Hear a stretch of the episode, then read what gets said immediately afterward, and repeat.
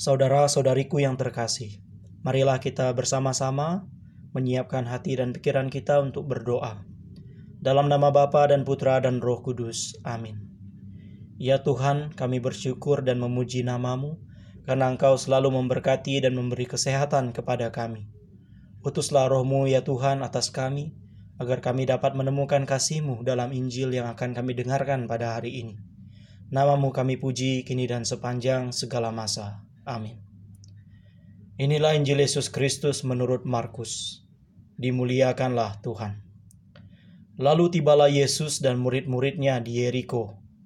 Dan ketika Yesus keluar dari Yeriko bersama-sama dengan murid-muridnya dan orang banyak yang berbondong-bondong, ada seorang pengemis yang buta bernama Bartimeus, anak Timeus, duduk di pinggir jalan.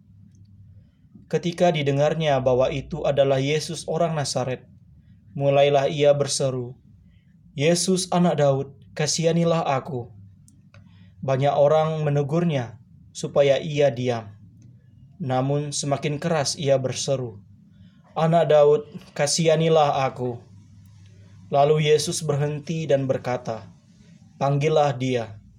Mereka memanggil orang buta itu dan berkata kepadanya, kuatkan hatimu, berdirilah, ia memanggil engkau.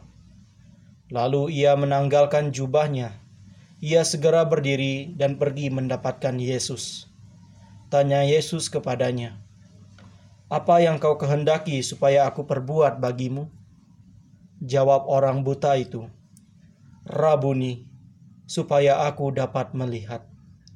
Lalu kata Yesus kepadanya, "Pergilah, imanmu telah menyelamatkan engkau.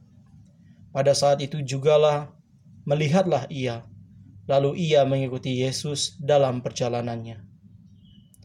Demikianlah Injil Tuhan. Terpujilah Kristus. Kisah orang buta yang baru saja kita dengarkan menggambarkan proses orang beriman. Beriman itu seperti orang buta yang duduk di tepi jalan dan mendengar kedatangan Yesus. Ia tidak bisa berbuat apa-apa kecuali berteriak agar Yesus mendengarnya. Perbuatannya itu justru menuai rintangan baru. Banyak orang menegurnya dan menyuruhnya untuk diam. Tetapi ia semakin keras berseru, "Yesus, anak Daud, kasihanilah aku." Bartimeus tidak berputus asa sebab ia percaya bahwa Yesus akan mendengarkan dan menyembuhkannya. Begitupun kita orang-orang yang percaya kepada Yesus. Jangan mudah berputus asa. Tuhan mendengarkan suara rintihan kita. Ia melihat kelemahan dan kerapuhan kita. Tugas kita ialah datang kepadanya, seperti seorang sakit yang datang ke dokter untuk memperoleh kesembuhan.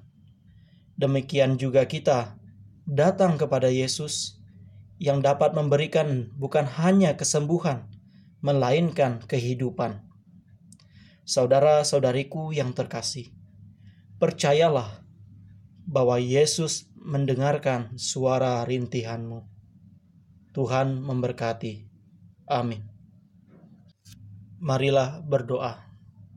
Ya Tuhan Yesus, tambahkanlah iman dalam diri kami agar kami senantiasa percaya akan penyelenggaraanmu dalam hidup kami. Sebab engkaulah Allah kami, kini dan sepanjang masa. Amin.